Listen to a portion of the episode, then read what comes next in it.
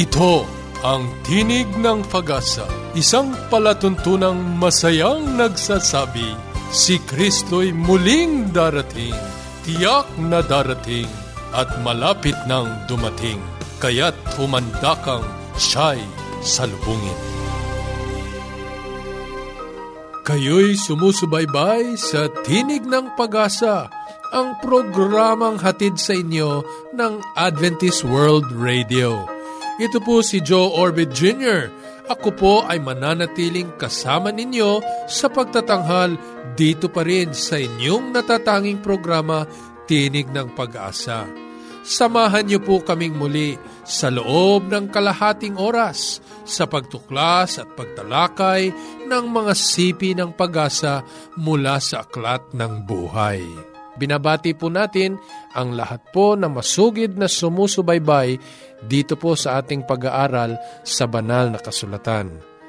Para po sa mga nagnanais na tumanggap po ng ating mga babasahin na walang bayad, nais po namin na kayo po'y magpadala ng inyong kompletong pangalan at tirahan upang nang sa ganon ay makaabot sa inyo ang ilang pang maaring kapakipakinabang sa inyo pong pag-aaral ng banal na kasulatan. Sa amin pong globe number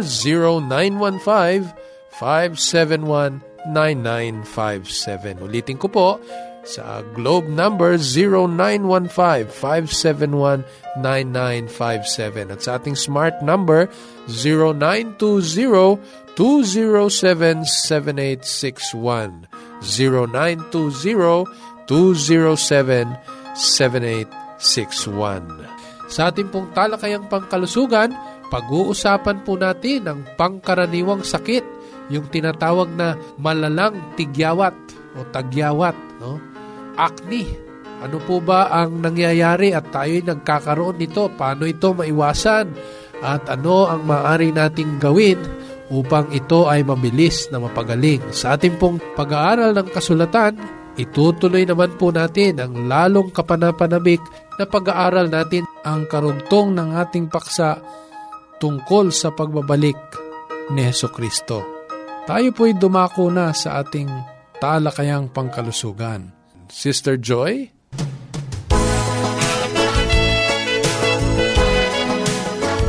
Ngayon, ating pag-uusapan ng tungkol sa acne, pimples at tagyawat. Isang kondisyon na hindi naman ganun kadelikado, ngunit nakapagdudulot ng malaking problema sa ating mga kabataan. Ang tigyawat ay maaring tumagal ng maraming taon.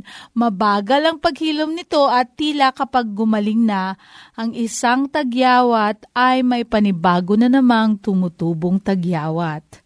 Kaya nagkaroon ng tagyawat ay dahil sa sobrang paglabas ng oil sa mukha, ang irregular din na pagkakatanggal ng dead skin cells at pagdami ng bakterya na nagriresulta ng irritation sa mga hair follicles ng balat ang nagriresulta sa mga tagyawat. Ang bawat hair follicles ay konektado sa oil glands at ang mga glands na ito ay naglalabas ng oil upang ilubricate ang ating buhok at balat. Ang mga oil ay kadalasang dumadaloy sa hair shaft at lumalabas sa hair follicle patungo sa surface ng balat.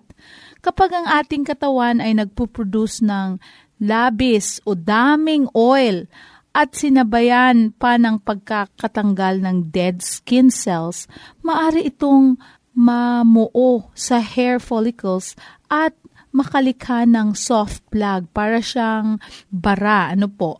Ang tigyawat ay ang kombinasyon ng pagkakabara ng hair follicles at bacteria na namumuo sa ibabaw ng bara maaring maimpeksyon ang mga hair follicles na siya namang namumula at nagiging tigyawat. Maari itong maging maliit na bukol sa ibabaw ng balat, magsugat, at kalaunan ay maging peklat.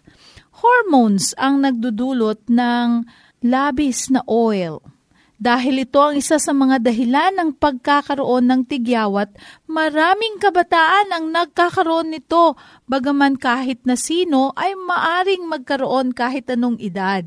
Ang mga kababaihan, may edad na maaring ito ay lumalabas at magkatigyawat dahil sa hormonal changes tulad ng pagbubuntis, hormonal changes na nangyayari kapag kabuuan ng dalaw nila, o kaya naman dun sa mga gumagamit ng birth control pills, ito rin ay minsan umaapekto sa hormonal changes ng katawan. Kaya lumalabas itong mga tigyawat, maging hindi na sila kabataan, maging medyo middle adults na sila, lumalabas pa rin dahil sa mga kadahilanang ito.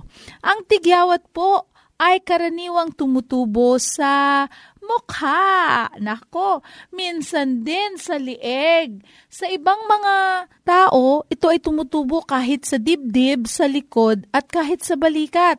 Ito ay dahil ang mga parting ito ng balat ay ang may pinakamaraming oil glands. May ilang mga gamot tulad ng steroids ang nagdudulot sa pagbabago ng ating immune system na siya namang nagpapalala sa tigyawat. Ang mga pagkain na sagana sa asukal, tandaan niyo po, ay maari ring maging dahilan ng pagkakaroon ng tigyawat. Nagpapatuloy rin ng mga pag-aaral tungkol sa pagkaing matataas ang starch content tulad ng tinapay at chips na hanggang sa ngayon ay pinag-aaralan na maaring big contributor din sa paglabas ng mga tigyawat. Kabaliktaran naman sa iniisip ng mga karamihan nating mga kaibigan ang mga mantikang pagkain na pwedeng magdulot ng tigyawat.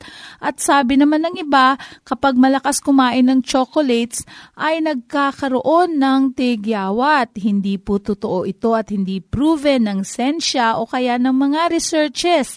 Ang tigyawat ay hindi rin dulot ng dumi lamang. Sa katunayan, ang labis na paglinis o paghugas ng mukha gamit ang matatapang na sabon o chemical ay maaring makairita sa balat at mapalala ang tigyawat. Kaya ang paglinis sa mukha gamit ang malambot at malinis na tela at banayad na sabon upang tanggalin ang mga sobrang oil ay tamang paraan ng paglilinis. Ang mga gamot sa tigyawat ay nakakatulong sa pamamagitan ng pagbabawas ng labis ng oil, pagpapabilis ng skin cell turnover, paglaban sa mga bacterial infection, pagbabawas ng pamamaga o anumang kombinasyon ng mga nababanggit sa taas ay pwede at makakatulong talaga sa pag-iwas o pag-prevent ng tigyawat. Ang iyong doktor ay maari kang bigyan ng gamot na inumin o ipahid sa balat at may mga ilang acne lotion naman na maaring bilhin kahit walang reseta ng doktor upang maiwasan ang pagputok ng mga tigyawat na ito. Sa pangkalahatan, ito ay banayad at nakatutulong sa mild cases ng tigyawat kapag gumagamit tayo ng mild soap. Ang mga mas mabisang gamot sa tigyawat ay iyong nakakapag pagpabilis ng cell turnover at tumutulong sa pag-iwas ng pagbabara sa mga hair follicles. Ang ganitong mga gamot ay kailangan ng reseta ng iyong doktor. Ngunit, ang mas mabisang gamot na ito ay maaring magdulot ng side effects. Yun po ang tatandaan natin. At ang initial na nararamdaman ng gumagamit ng mga gamot na ito ay nakakaramdam ng hapdi, nakikita nila yung pamumula at pagbabalat. Kaya't ang paggamit dito ay paunti-unti lamang. Banlawan maigi ang balat matapos maglagay ng gamot o magpalit ng gamot kapag hindi ito hiyang sa atin. At kung meron po kayong mga katanungan tungkol sa ating topic today, huwag po kayong Mag-alinlangang i-text sa Globe number 0915-571-9957 o smart number natin 0920-207-7861. Ito po ang inyong lingkod, Joy Orbe. Magandang hapon po.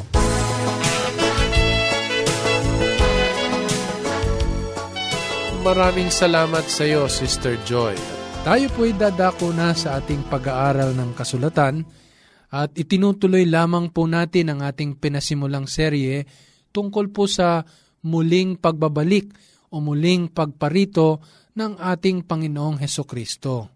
Noong nakalipas po nating pag-aaral, tinalakay po natin yaong mga limang pangunahing katangian ng pagbabalik ng ating Panginoong Heso Kristo. sapagkat maliwanag na itinuturo ng Biblia sa ilang mga sipi ng katotohanan na magiging mapanganib ang mga huling araw bago bumalik ang ating Panginoong Heso Kristo.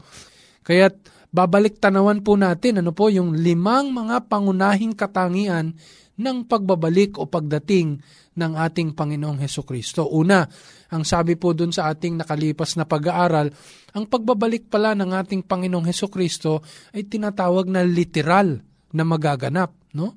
Hindi ito symbolical katulad ng itinuturo ng iba na ang pagbabalik ng Panginoong Heso Kristo ay sa puso. No? Hindi po. Katunayan, ito po ay universal. Pangsangkalawakan ang makakasaksi ng pagbabalik ng ating Panginoong Heso Kristo. Pakinggan ninyo ang sabi sa Gawa, Kapitulo 1, ang talata ay 9 hanggang 11. Pagkasabi niya ng mga bagay na ito, habang sila'y nakatingin, dinala siya sa itaas at siya'y ikinubli ng ulap sa kanilang mga paningin. Samantalang nakatitig sila sa langit at siya'y papalayo, biglang may dalawang lalaki ang tumayo sa tabi nila na may puting damit, na nagsabi, Kayong mga lalaking taga Galilea, bakit kayo'y nakatayong tumitingin sa langit? Itong si Jesus na dinala sa langit mula sa inyo ay darating na gaya rin ng inyong nakitang pagpuntan niya sa langit. Kaya ang unang katangian ng pagdating ng ating Panginoong Hesus, taliwas sa itinuturo ng mga babangong bulaang propeta sa huling kapanahunan, ito po'y magiging literal nangangahulugang magaganap ang pagbabalik ng Panginoong Hesus kung papaano na siya'y umakyat sa langit sa mga himpapawid sa mga alapaap ay gayon ding babalik ang ating Panginoong Hesus. Ikalawa, sabi pa dun eh, lahat ay makakakita ng kalwalhatian ng Panginoon sa kanyang pagbabalik. No? Sa Apokalipsis 1.7, maging sa Mateo 24, ang mga talata ay 27 at 30, idinidiin na ang pagbabalik ng ating Panginoong Heso Kristo ay makikita ng lahat. No? Ikatlo, ang sabi po ay, ang pagbabalik ng ating Panginoong Hesus eh maririnig ng lahat. Kaya maaring kung hindi mo ito lubos na ma-appreciate no, sa iyong pananaw, no, ito naman ay walang mintis na mapapakinggan ng lahat. Sa una Tesalonika 4:16 hanggang 17, Gayon din sa Jeremias Kapitulo 25, talatang 30, lahat ay makakapakinig ng pagbabalik ng ating Panginoong Yesus. Ikaapat, magiging emosyonal din ang pagbabalik ng ating Panginoong Yesus. Bakit kanyo? Sapagkat ang sabi sa Lucas Kapitulo 21, ang talata ay 26 hanggang 27. Pakinggan ninyo. Kaya nga't ang mga tao ay manlulupaypay dahil sa takot at mangangamba sa mga bagay na darating sa daigdig, sapagkat ang mga kapangyarihan sa mga langit ay mayayanig.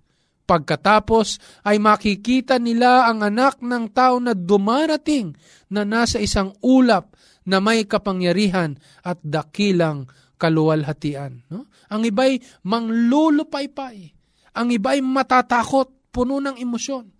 Habang silang mga handa sa pagsalubong sa ating Panginoon ay labis na magagalak sapagkat makikita nila ang ating Panginoong Hesus na kay tagal nating hinintay.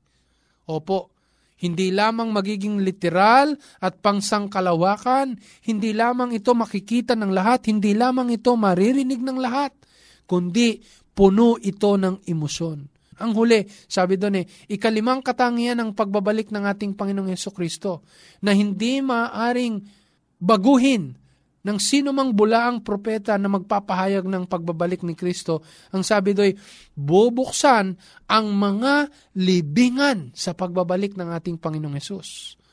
Sa Juan, Kapitulo 6, ang talata ay 40. Sa 1 Korinto, Kapitulo 15, 22 hanggang 23 Napakarami nitong mga talatang ito na wala tayong sapat na panahon. Subalit lahat pong ito ay nagtatala na sa pagbabalik ng ating Panginoong Hesus, babangunin ng Panginoon yaong mga inaring banal na kanyang ililigtas. Yaon po ang mga katangian ng pagdating ng ating Panginoong Heso Kristo na hindi po pwedeng baguhin o di kaya ikatwa ng mga bulaang propeta sa huling kapanahunan.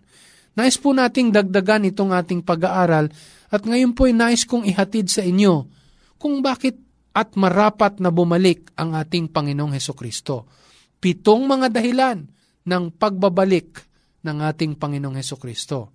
Una, ang sabi po ay, kinakailangang bumalik ang ating Panginoong Heso Kristo upang tipunin ang kanyang mga inaring banal. No? E, alam niyo po kasi bago dumating ang ating Panginoong Heso Kristo, yaong mga huling panahon o mga araw, bago makita ang kanyang kalwalhatian, marami sa kanyang mga inaring banal ang naglipa na kung saan saang mga lugar upang magtago sa mga tumutugis at nagnanais na pumatay sa kanila. O, katulad ng naganap sa Jerusalem, no? na inusig ang mga Kristiyano, gayon ding tinukoy ng ating Panginoong Yesus na magaganap sa huling kapanahunan bago siya dumating. Kaya't kinakailangan ng Panginoong bumalik upang tipunin ang kanyang mga inaring banal sa iba't ibang mga lugar at sila'y ingatan iligtas sa tiyak na kapahamakan na ibinabanta ng mga hindi nananalig sa pagbabalik ng ating Panginoon. Kaya nga't siya mismo ang nangako. Sa Juan 14, ang mga talatay una hanggang ikatlo, ang sabi po ng Biblia, huwag magulumihanan ang iyong puso. Magsisampalataya kayo sa Diyos. Magsisampalataya naman kayo sa akin. Sa bahay ng aking ama ay maraming tahanan kundi gayon ay sinabi ko sana sa inyo, sapagkat ako'y paroroon upang ipaghanda ko kayo ng dakong kalalagyan. Talatang 3, At kung ako'y pumaroon at kayo'y maipaghanda ng kalalagyan, ay muling paparito ako at kayo'y tatanggapin ko sa aking sarili upang kung saan ako naroon, kayo naman ay dumuon. Kaya titipunin ng ating Panginoong Heso Kristo sa kanyang pagbabalik ang kanyang mga inaring banal. Ikalawang dahilan kung bakit muling babalik ang ating Panginoong Heso Kristo. Ang sabi, upang buhayin niya lahat ng mga nagsitulog o namatay sa pangalan ng ating Panginoong Heso Kristo. Una Tesalonika, ang kapitulo po ay 4 talatang 16, ang sabi, sapagkat ang Panginoon din ang bababang mula sa langit, na may isang sigaw, may tinig ng arkanghel, at may pakakak ng Diyos, at ang nangamatay kay Kristo ay unang mga bubuhay na maguli. No? Kaya mahalaga ang pagbabalik ng ating Panginoong Yeso Kristo eh. Kasi yaong mga sumampalataya sa Kanya, subalit hindi na natiling buhay upang makita ang kanyang kalwalhatian sa kanyang pagbabalik, e kanyang bubuhayin. Upang nang sa ganon, kasama ng mga nanatiling buhay, titipunin niya ang kanyang mga inaring banal. Ikatlo, ang Panginoon babalik muli sapagkat babaguhin niya ang anyo at likas ng kanyang mga inaring ligtas. Silang mga ang pangalan ay nasumpungan sa aklat ng buhay. No? Ay dadatna ng ating Panginoon. At sa isang iglap, babaguhin niya ang ating anyo at ang ating likas. Ganito ang patutuo sa 1 Korinto, Kapitulo 15, ang mga talatay 51 hanggang 53. Narito, sinasaysay ko sa inyo ang isang hiwaga hindi tayong lahat ay mga tutulog, ngunit tayong lahat ay babaguhin. Sa isang sangdali, sa isang kisap mata, sa huling pagtunog ng pakakak, sapagkat tutunog ang pakakak at ang mga patay ay mga bubuhay na maguli na walang kasiraan at tayo'y babaguhin. Sapagkat kinakailangan na itong may kasiraan ay magbihis ng walang kasiraan at itong may kamatayan ay magbihis ng walang kamatayan. Kaya't babaguhin yung anyo natin na may kasiraan. No? Kaya yung sa pananaw ng mga tao sa panahon natin ngayon ay pangit, may mga kapansanan o depekto ang muka, pagbalik ng ating Panginoon, babaguhin niya ang ating mga anyo sa wangis ng ating Panginoong Yesus. No? Naroon napakalaking pag-asa, ang mabuting balita na anuman ang depektong meron natin ngayon, pagbalik ng ating Panginoon, babaguhin niya ang ating anyo. Hindi lamang yon, babaguhin din niya ang ating likas, no? na pagkakahilig natin sa kasalanan at sa kamatayan no? ng isang walang kamatayan. So magpakailanman mabubuhay ang tao sa biyaya ng ating Panginoong Hesus. Opo, kinakailangang bumalik ang ating Panginoong Hesus upang baguhin niya ang anyo at likas yaong mga inari niyang ligtas. Ikaapat, Kinakailangang bumalik ang ating Panginoong Yeso Kristo upang wakasan ang paghuhukom. Sa ikalawang Timoteo Kapitulo 4, ang talata ay 1, ganito pong sabi, Ipinagbibilin ko sa iyo sa paningin ng Diyos at ni Kristo Jesus na siyang huhukom sa mga buhay at sa mga patay sa pamamagitan ng kanyang pagpapakita at sa kanyang kaharian. Kaya po yung pagbabalik ng ating Panginoon, eh doon po sa mga inaring ligtas, no? inaring matuwid, ganap sa biyaya ng Panginoon, yun po ang hudyat ng pagwawakas ng paghukom ng Panginoon. Doon sa langit na sanktuaryo, katulad ng ating mga nakalipas na pinag-aralan, namamagitan ng ating Panginoong Yesus. Subalit, sa panahon na ito'y matapos na, sa lahat ng sansinukob, babalik ang ating Panginoong Hesus upang maging hudyat naman ng kawakasan ng paghuhukom. Ikalima, babalik ang ating Panginoong Hesus sapagkat kinakailangang ipagkaloob ang gantimpala sa mga matwid. Sapagkat ito rin po ang wakas ng paghuhukom, dala ng Panginoon sa kanyang pagbabalik, ang gantimpala ng mga matwid. Sa Hebreo Kapitulo 9, ang talata ay 28, ganito pong sinasabi, Ay gayon din naman si Kristo na inihandog na minsan upang dalhin ang mga kasalanan ng marami. Sa ikalaway pakikita na hiwalay sa kasalanan sa ikaliligtas ng mga nagsisipaghintay sa Kanya. Sa Daniel Kapitulo 7, ang talatay 27, ganito naman po ang sabi, At ang kaharian, at ang kapangyarihan, at ang kadakilaan ng mga kaharian sa silong ng buong langit, magbibigay sa bayan ng mga banal ng kataas-taasan. Ang kanyang kaharian ay walang hanggang kaharian at ang lahat ng kapangyarihan ay maglilingkod at tatalima sa kanya.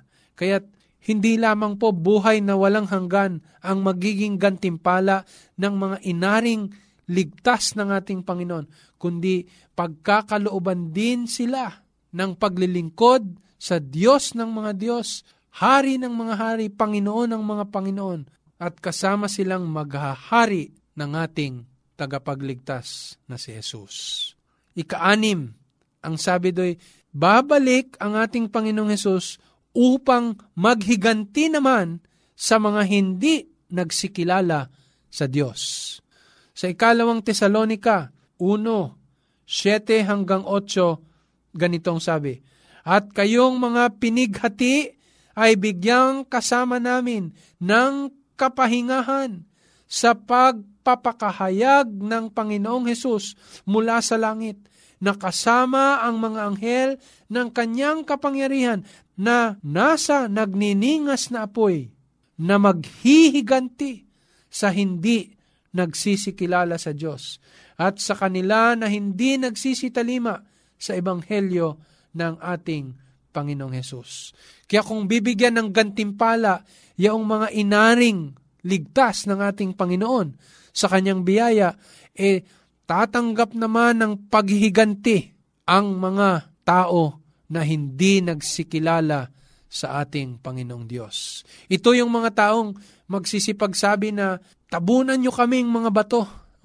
At sila po'y magtatago upang hindi makita ang kalwalhatian ng pagbabalik ng ating Panginoong Yesus. At ang panghuli, ikapito, sa mga pangunahing dahilan ng pagbabalik ng ating Panginoong Heso Kristo ay upang ihanda ang buong sanlibutan sa pagsasauli sa bagong langit at bagong lupa. Ikalawang Pedro Kapitulo 3, 13, ganito po ang sabi, Ngunit ayon sa kanyang pangako ay naghihintay tayo ng bagong langit at ng bagong lupa na tinatahanan ng katwiran.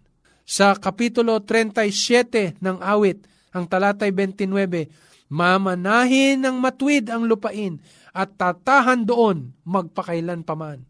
Sa gawa, Kapitulo 3, 20 hanggang 21, at upang kanyang suguin ang Kristo na itinalaga sa inyo na si Jesus, na siya'y kinakailangang tanggapin ng langit hanggang sa mga panahon ng pagsasauli sa dati ng lahat ng mga bagay na sinasalita ng Diyos sa pamagitan ng bibig ng kanyang mga banal na propeta buhat pa ng una. Kaya kung hindi po magaganap itong pagbabalik ng ating Panginoong Hesus, ay hindi maigagayak ng ating Panginoon ang pagbabago ng buong makasalanang sanlibutang ito sa bagong langit at sa bagong lupa. Kaya mga kaibigan, nais ipaabot sa atin ng banal na kasulatan na ang pangako ng pagbabalik ng ating Panginoong Heso Kristo ay upang tipunin ang kanyang mga inaring banal upang buhayin ang mga nagsitulog sa Panginoong Heso Kristo, upang baguhin ang anyo at likas ng mga iniligtas ng ating Panginoon at upang wakasan ang kanyang paghuhukom, upang ipagkaloob ang gantimpala sa mga matuwid, upang maghiganti sa mga hindi nagsikilala sa Diyos, at upang ihanda ang sanlibutan na maisauli sa bagong langit at sa bagong lupa. Kinakailangang maghanda tayo sa pagbabalik ng ating Panginoon. Sana'y nakinabang ka, kaibigan, sa ating pag-aaral ngayon. Nais po naming mapakinggan ang inyo pong mga katanungan sa mga paksapong ating tinalakay. Maaari po kayong magpadala ng inyong mga katanungan sa ating pong numero 0915-571-9957. Ulitin ko po sa globe number 0915 571-9957. Muli, ito po si Joe Orbe Jr. sa Roma 15.4 sa pagtitiis at pagaliw ng mga kasulatan ay mangagkaroon tayo ng pag-asa.